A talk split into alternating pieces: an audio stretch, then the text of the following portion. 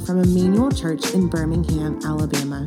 For more resources like this one, go to emmanuelbirmingham.com. Our text this morning comes from 1 Peter 4, verses 12 through 19. It says this Beloved, do not be surprised at the fiery trial when it comes upon you to test you, as though something strange were happening to you. But rejoice insofar as you share Christ's sufferings, that you may also rejoice and be glad when his glory is revealed. If you are insulted for the name of Christ, you are blessed, because the Spirit of glory and of God rests upon you. But let none of you suffer as a murderer or a thief or an evildoer or as a meddler. Yet if anyone suffers as a Christian, let him not be ashamed, but let him glorify God in that name. For it is time for judgment to begin at the household of God. And if it begins with us, what will be the outcome for those who do not obey the gospel of God?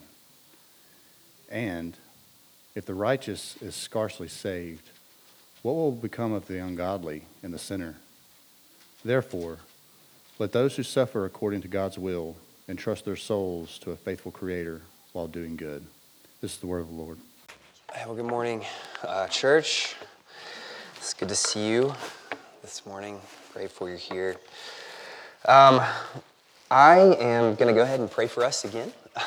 because I feel like my voice is going away. I need the Spirit to give me vocal cords now. So me pray for us that He gives us insight into His Word this morning. Father, I thank you for your Word, and I thank you, Father, for your great mercy. your great mercy that is uh, lavished upon us in Christ Jesus.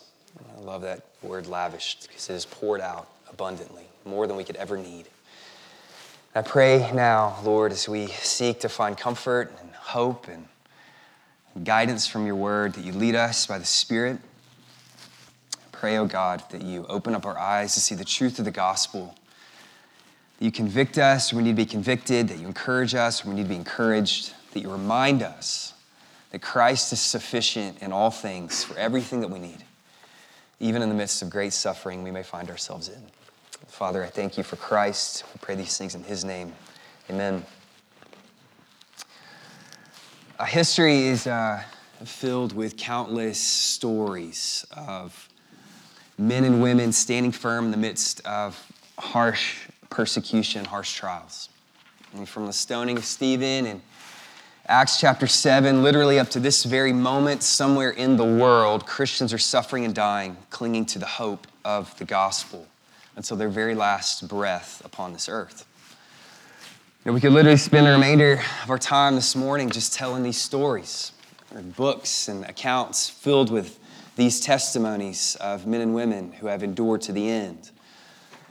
You know, I could tell you the story, uh, I'll tell you briefly, really, the story Perpetua. Maybe you know that name, Perpetua. I mentioned a couple of weeks ago in a sermon. Um, she's from the third century. Against the wishes of her family, she became a Christian, was baptized, and then shortly thereafter, she was sent to prison in Carthage, which is modern day Tunis or Tunisia. During her stay in prison, she kept a journal of her account of her stay in this prison in Carthage, and she describes the physical and emotional torment that she was under in this prison. You know, oftentimes her father would come to her and plead with her to recant her faith and come back home. Her father was obviously not a believer.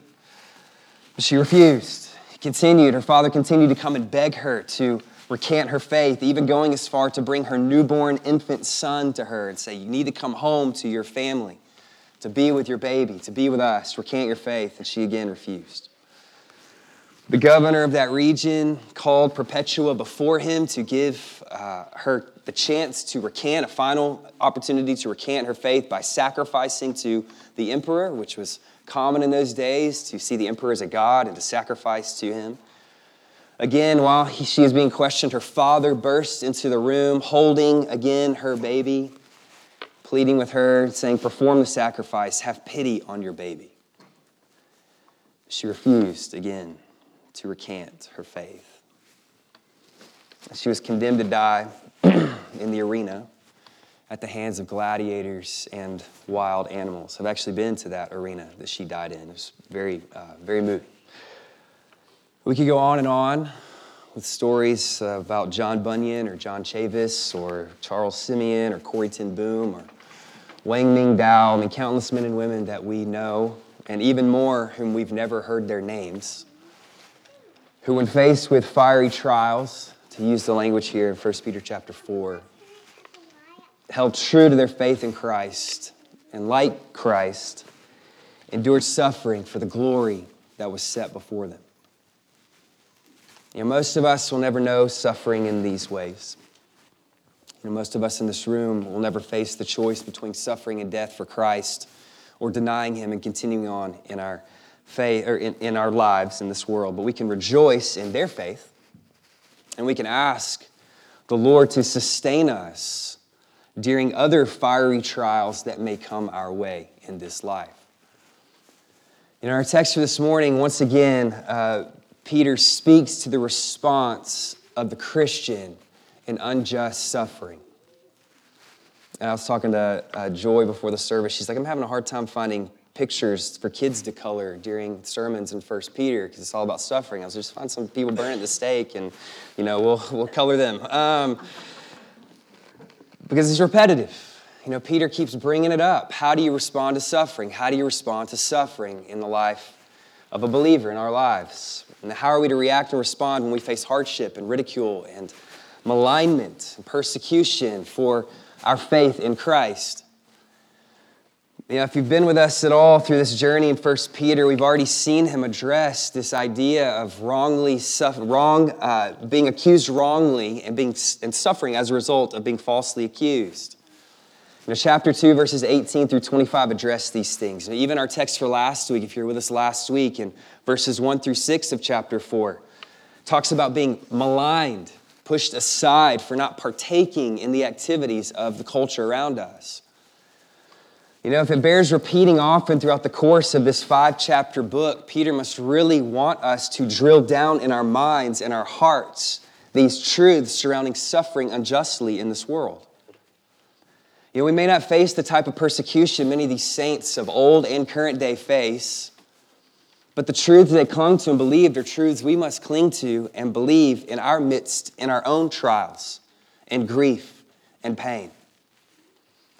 And at the heart of Peter's teaching on enduring and suffering in this world as a Christ follower is this truth that God is trustworthy in pleasure and in pain. That God is trustworthy in pleasure and in pain. You know, as Christ followers, God is worthy of our trust regardless of if we're on the mountain or in the valley. He's proven himself time and time again to be faithful not only to us, but faithful to men and women throughout the course of history and time.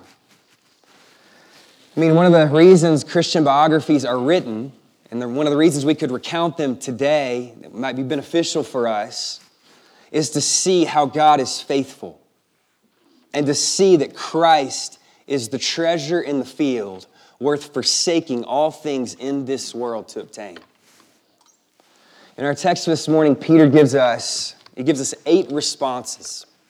Eight responses when we find ourselves in the midst of fiery trials. Eight things. And as we're going to see, much of the language and the themes Peter's imploring here in these seven verses for this morning are themes he's already visited really in chapter 1, that he's now beginning to expound in even more detail here in chapter 4. But I believe these eight things, these eight responses, will help us when we find ourselves in the throes of normal, everyday suffering, even if we're not suffering in the fiery trial of persecution. There are fiery trials we face all the time that demand for us to cling to our faith and believe the word of Christ in the midst of this broken world. I mean, how many times when we find ourselves in suffering in this world, do the questions just begin to pop into our minds? And the questions like, have I done something wrong to displease or anger God? Why is this happening to me? Know, has the Lord left me to fend for myself in this situation? I don't feel Him near me right now. Am I all alone? These are the questions that our hearts just tend to naturally gravitate towards when we find ourselves in the midst of trial and suffering. But Peter wants us to see trials in a different way. He wants to encourage us and remind us of who God is in the midst of our trials. That all the situ- although the situations in our lives may change, that Jesus Christ is the same yesterday, today, and forever. That he does not change. And the trials which have come upon us are not by accident, but they are allowed and ordained by God to accomplish his will in our lives and in his church. So, eight responses here to, in these seven verses to trials. Eight responses. First, don't be surprised. Don't be surprised when the fiery trial comes upon you. Verse 12, read it with me again. Beloved, do not be surprised at the fiery trial when it comes upon you to test you, as though something strange were happening to you. Now, suffering for the Christian should come as no surprise. You know, the one we follow and claim to be the foundation and source of our salvation suffered at the hands of evil men to test his faithfulness to his Father and he said things like, A servant's not greater than his master. If they persecuted me, they're also going to persecute you. Jesus told us that following him would be costly, that would, it would involve suffering. And for believers, this suffering is to test us and to purify us. You know, suffering uh, is counter to our modern sensibilities in this world, is it not? I mean, just think about all the ways we seek to eliminate suffering in our lives. We eat right, we exercise, we have routine physicals and checkups to avoid potential physical suffering later on in life. We purchase insurance for literally everything in home, car, disability, life. I mean, on and on we could go to avoid potential financial strain and suffering if something bad comes upon us. When our jobs get difficult or stressful, oftentimes we seek new employment to alleviate the strain and the suffering and the hardship in that moment. And I'm not saying any of those things are bad necessarily. I mean, I partake in many of those things. My point is simply to show you that suffering in this world, particularly suffering in the Western world that we find ourselves in, is seen as abnormal and to be eliminated if at all possible. That suffering must be remedied so that we can get back to normal life. And in a sense, this desire for normalcy removed from suffering is from God. I mean, think about this for just a second. Why do you think human beings see suffering as abnormal and living life removed from suffering as normal? I mean, why, why do we feel that way? I mean, if we were to take an honest assessment of reality, suffering is probably one of the most universal, normal experiences in our entire lives, right? Everybody in this world and everybody who's ever lived in this world post Genesis 3 has experienced suffering. So it is almost the most normal thing about life, right? And yet, we see it as abnormal, as something to be fixed. And I would argue that the reason we see it as abnormal, even people that are not Christ followers see it as abnormal, is because God has planted pre Eden eternity in all of our hearts. That suffering and death were not a part of the original created order. And at one point in time, they truly were abnormal. I mean, not a part of the reality of human existence held any part of suffering and death. And I would argue that God, as our creator, has put into every human heart a sense that my physical, emotional, spiritual, psychological pain is not normal. That it's abnormal. It is not intended to be this way. And we know it's not normal because it's the consequence of sin being in this world. Sin that was once, at one time, not in this world, and sin that will one day be eradicated from this world. So, in that way, yes, suffering is abnormal. But now, in this broken post fall world we find ourselves in, suffering is somewhat normal. I mean, particularly as Peter's discussing here, suffering in the name of Christ is normal. It's to be expected. And Peter's exhortation here is not to be surprised when it comes upon us as Christians. For if our Savior suffered unjustly to test his faith, so we too can expect to suffer as he did to test ours. Do we truly believe the gospel we proclaim is sufficient for us in suffering?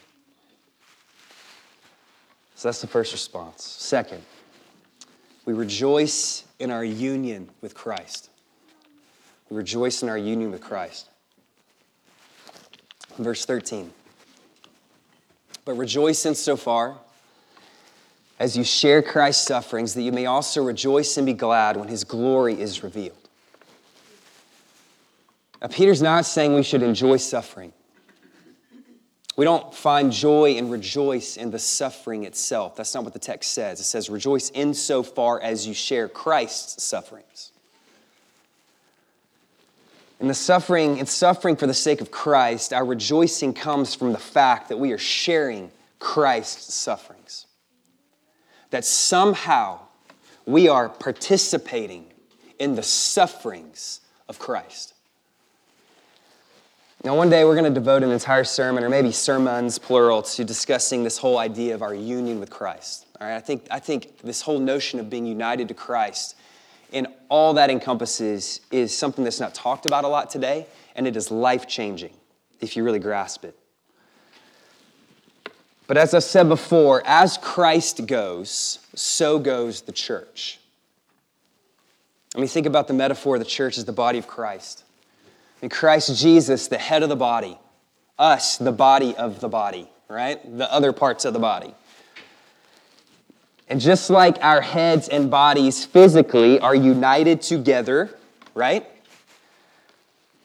To the point we lose our heads, we lose our bodies, right? I mean, if we get a significant head injury, there is a 100% chance that our bodies will be affected. So, whatever the head experiences, the body experiences, right? So, if Christ is the head of the body, all that he experienced and achieved as the head will be experienced and achieved by the body. And Peter says two things will experience, be experienced by the body in this verse. Two things. One, the sufferings of Christ. As I just said, when we suffer for the sake of Christ, our source of rejoicing is that we are participating in his sufferings, that he is suffering with us. I mean, Acts chapter 9, verse 4. Think of Acts chapter 9. Saul is on his way, Saul pre Paul, Saul is on his way to Damascus to persecute the church, right? Jesus shows up, blind Saul, voice calls out from heaven and says, Saul, Saul, why are you persecuting me? I mean, is Saul persecuting Christ, literally? No. Christ has died, risen, and ascended to the Father. And yet, Jesus Christ identifies as much with his people that he says, Why are you persecuting me? And when you persecute my people, you persecute me. They share in my sufferings. The suffering the church experiences is also experienced by the head in some way. But also, not only does Peter here write about participating in the sufferings of Christ as a source of joy, but implicitly in this verse, as we participate in his sufferings, so too will we participate in his glory. As Paul writes about this in 1 Corinthians 6, 3 and 4. He says, We're buried, therefore, with him by baptism into death, in order that just as Christ was raised from the dead by the glory of the Father, we too might walk in newness of life. Then in verse 5, Paul writes, For if we've been united with him in a death like his, we shall certainly be united with him in a resurrection like his. We rejoice in sufferings for the sake of Christ because we know that after the cross comes the crown. Why do we know that? Because it came for Christ. That's how we know that. After suffering comes resurrection because as goes the head, so goes the body. We got to move faster. We're never going to finish this thing. All right, three, three. Number three. We should be assured of God's presence. We should be assured of God's presence. Third response in fiery trials. Verse 14. If you're insulted for the name of Christ, you're blessed because the Spirit of glory and of God rests upon you. There are three places in all the Bible, three places in all the Bible that talk about the Spirit of God resting on someone. Isaiah 11, 2, which we're actually going to preach about in our Advent sermon series, but Isaiah 11, 2 is a prophecy about the coming Messiah. The Holy Spirit will rest upon him. Matthew 3:16 when Jesus is baptized and he comes out of the water, you see the spirit of God descending like a dove and resting upon him. And then here, where the spirit of God is said to rest on believers when they're insulted for the name of Christ. Another way we're united to Christ, right? Another way. As he received the Holy Spirit to endure fiery trials, so in him we too receive the Spirit to endure in our trials. And this is part of our hope in the midst of trials the Holy Spirit. And the Spirit not only transforms us through our trials, which He does, but the Spirit comes to rest on us. The Spirit of power, of God, of glory becomes intimately acquainted with us.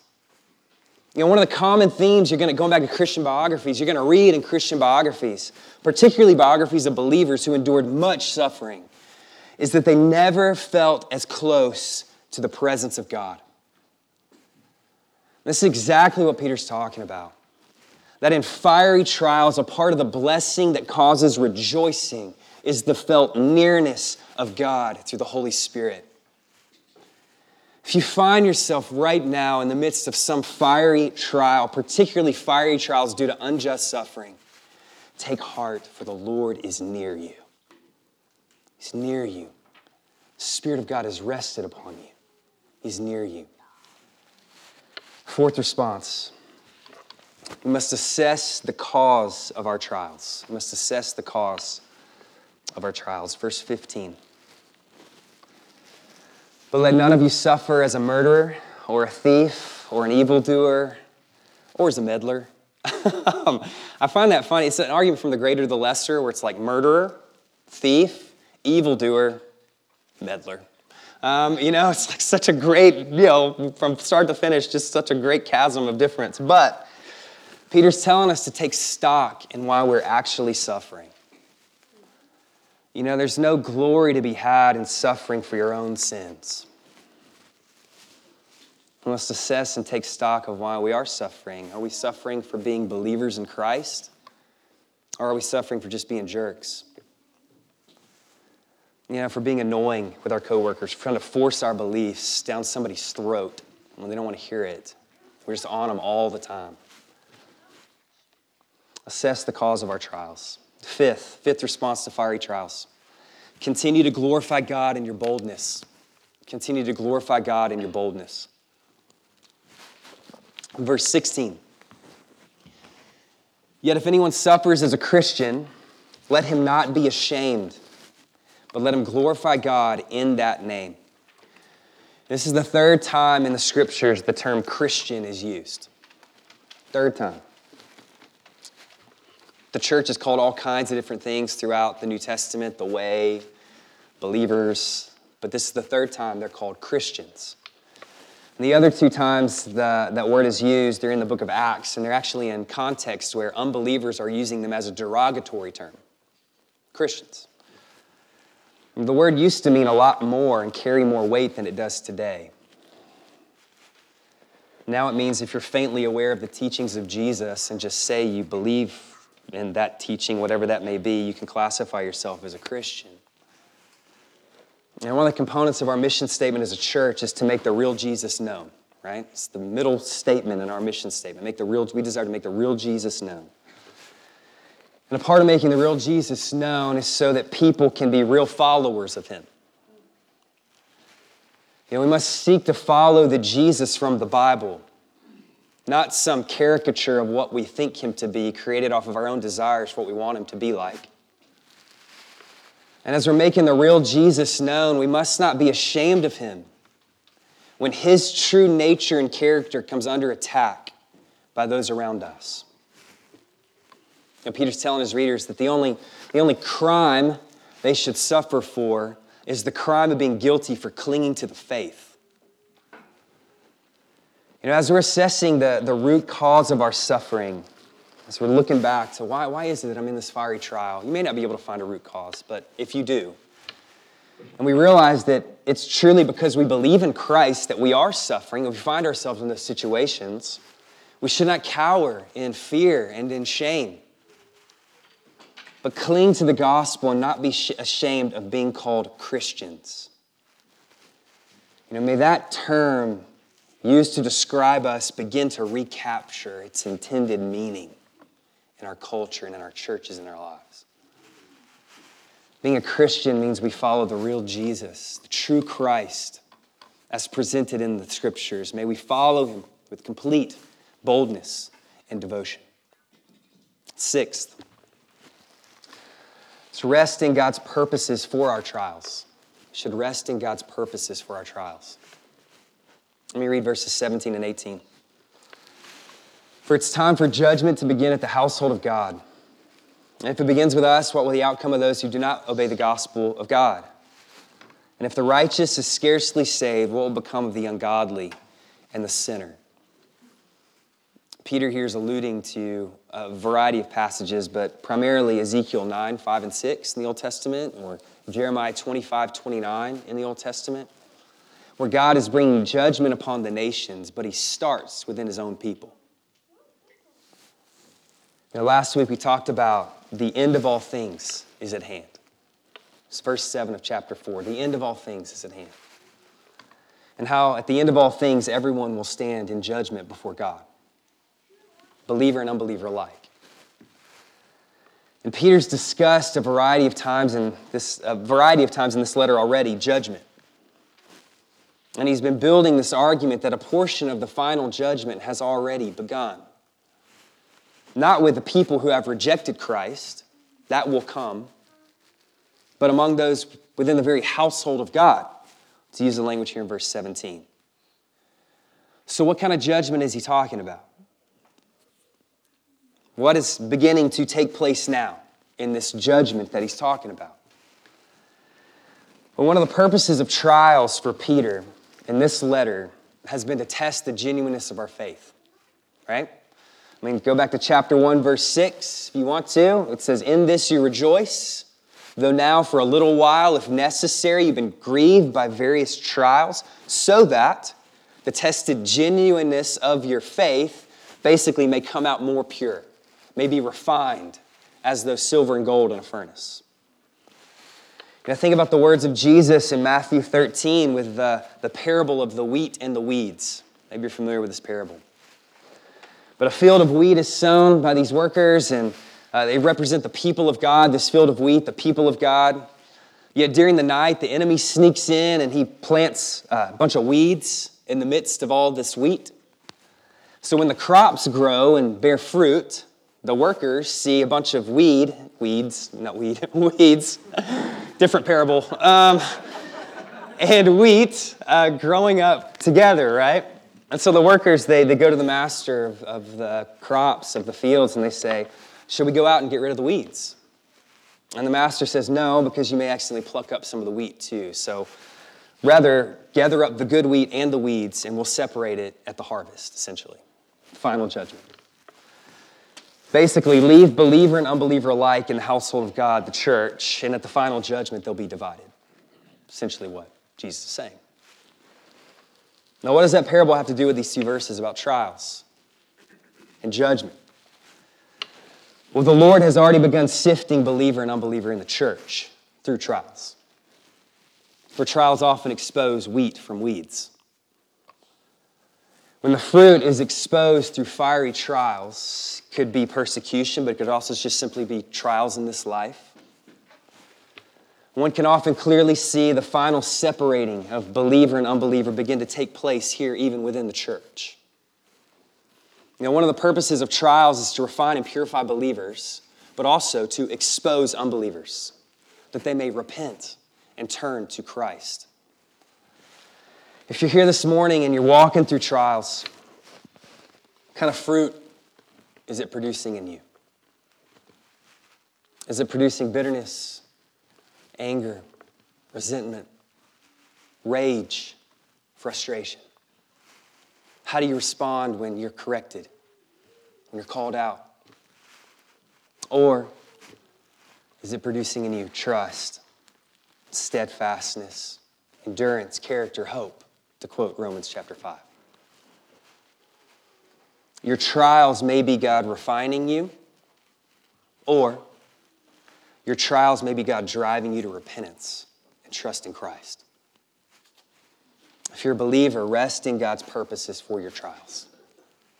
I've said this before your suffering is not arbitrary, it is not accidental, it's not a random draw of cards.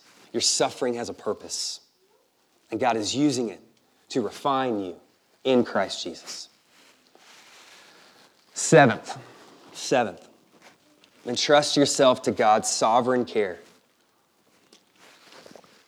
Trust yourself to God's sovereign care in the midst of fiery trials. Verse 19. Therefore, let those who suffer according to God's will entrust their souls to a faithful Creator while doing good. 1 Peter 2 23, preached on this already. I'm going to read it for us again. It says, When Christ was reviled, he did not revile in return. When he suffered, he did not threaten, but continued entrusting himself.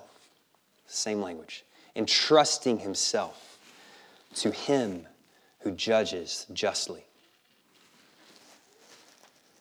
When we suffer through fiery trials, we place our lives and our care and our future in the hands of our Maker.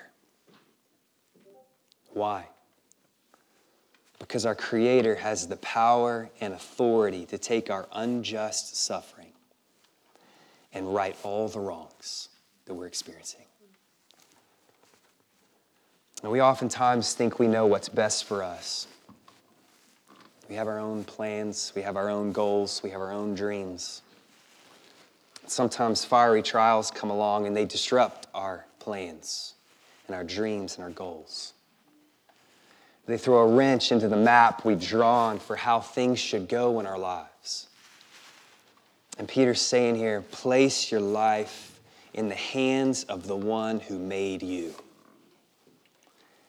For he has told us, I will never leave you nor forsake you, that I am for you, and if I am for you, who can be against you? Entrust yourselves to his care, for he is your maker, and he loves you. And then last, last, eighth response, fiery trials. Continue doing good continue doing good. And trust ourselves to our Creator who's faithful to us while doing good. A lot of times, the temptation is in our response when suffering comes along is to abandon what we were doing that caused that suffering. And Peter says here if you suffer for doing good, the last thing you need to do is cease doing good. Keep doing good, persevere. And most of us uh, in this room probably know the name Charles Spurgeon. Not sure how acquainted you are with his life, but Spurgeon lived mid 1800s, uh, nicknamed the Prince of Preachers. I mean, the guy, I'd encourage you to go back and read some of his sermons. The guy just had such a mastery on language that he could just paint images and pictures with words that you're just like, my goodness gracious, like that's beautiful. I don't know how you did that. The Holy Spirit, and you're a genius, but whatever. But God saved him when he was 15 years old, and that's an awesome story for another day we won't go into. But when he was 19 years old, so four years later, he began to pastor his first church. It was literally only months into his preaching that word began getting around about this young guy, this kid who could really bring the word, it's a modern translation, really bring it. And over the course of the next 38 years, thousands would come every single Sunday to hear him preach. Thousands of people. I mean, lives were continually being affected by the gospel through his preaching. It wasn't just they were coming to be entertained, they were truly being affected by the Holy Spirit. Revivals breaking out all over England. And maybe that's the Spurgeon you know, and, and that Spurgeon, the story of Spurgeon's obviously true. All those things are true. But there's another side to Charles Spurgeon that not many people know, and it's the picture of the suffering Spurgeon. You know, Spurgeon, throughout most of his life, battled significant physical and emotional disabilities.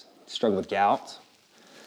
He had uh, one of his biggest bouts with depression, almost crippling depression. And the struggle for him was primarily biological in nature. If you go back and assess kind of his life, it's primarily biological, but it wasn't helped by a variety of events in his life that transpired uh, really early on in his ministry days. And one of those events that triggered his depression more than any others occurred when he was 22 years old. While he was preaching to a few thousand people, someone in the crowd who thought it would be funny to pull a prank yelled fire in the middle of this thousand seat church. And as a result of everybody fleeing in the chaos to get out of the building, thinking there was an actual fire when there was not, 35 people were trampled and seven of them died. In the local newspapers, they picked up on the story and they blamed Charles Spurgeon for not having more control over the situation and allowing all those things to happen, allowing these people to die. And at this point in his life, he'd only been married 10 months. He had two newborn twin boys in a house that he had just moved into, and yet the onslaught of depression from that event caused him to consider ever preaching again. His closest friends put him on what we would call today suicide watch after that event. They thought he was going to take his own life, so catastrophic to him. And this incident would be a cause, and again, using modern terminology, what we would call PTSD, be a cause of PTSD for the remainder of his life. But in the midst of the fiery trials, these fiery trials, I want to read you something that he wrote as a comfort and an exhortation to us when we find ourselves in the midst of our own suffering. Suffering because of Christ, or simply suffering from living in this broken world. And he says this, it's going to be on the screen for you. It's a little lengthy, but I'm going to read it for you. He said, The soul is broken in pieces lanced, pricked with knives, dissolved, racked, pained. It knows not how to exist when it gives way to fear. Up, Christian. You are of a sorrowful countenance. Up and chase your fears.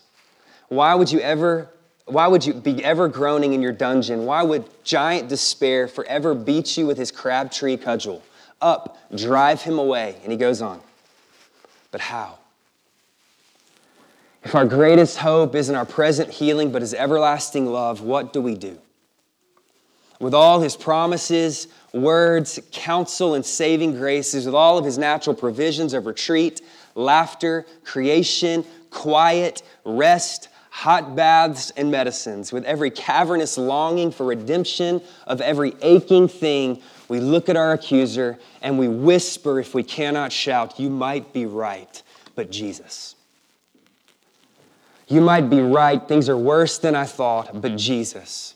You might be right, all is lost, but Jesus. You might be right, I'm abandoned, but Jesus. You might be right, I am forfeit, but Jesus. You might be right, I should stay down, but Jesus. You might be right, it would be too late for me, but Jesus. You might be right, I'm out of reach, but Jesus, you might be right. I am a sinner, but Jesus, you might be right. They might be better off without me, but Jesus, you might be right. I could deserve to die, but Jesus. But Jesus.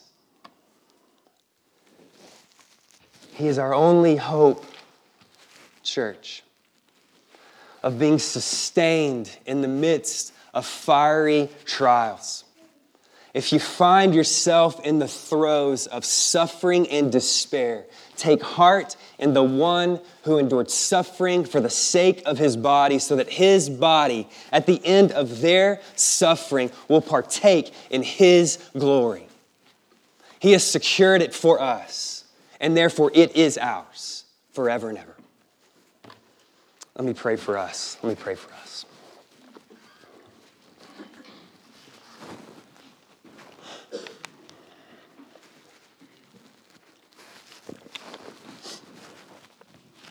Father,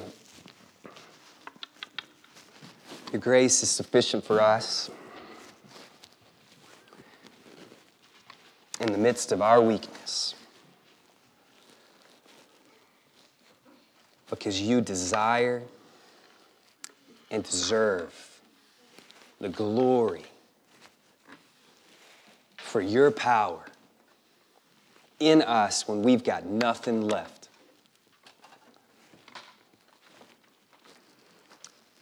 Life is full of trouble, but we take heart, for Christ has overcome the world.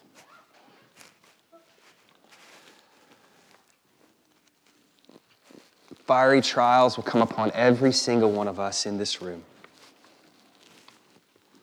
If we're not in one now, you're preparing us because we may be in one tomorrow.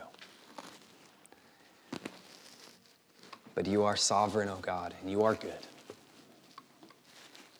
And you love us. And there is nothing you allow into our lives that is not intended to refine your people,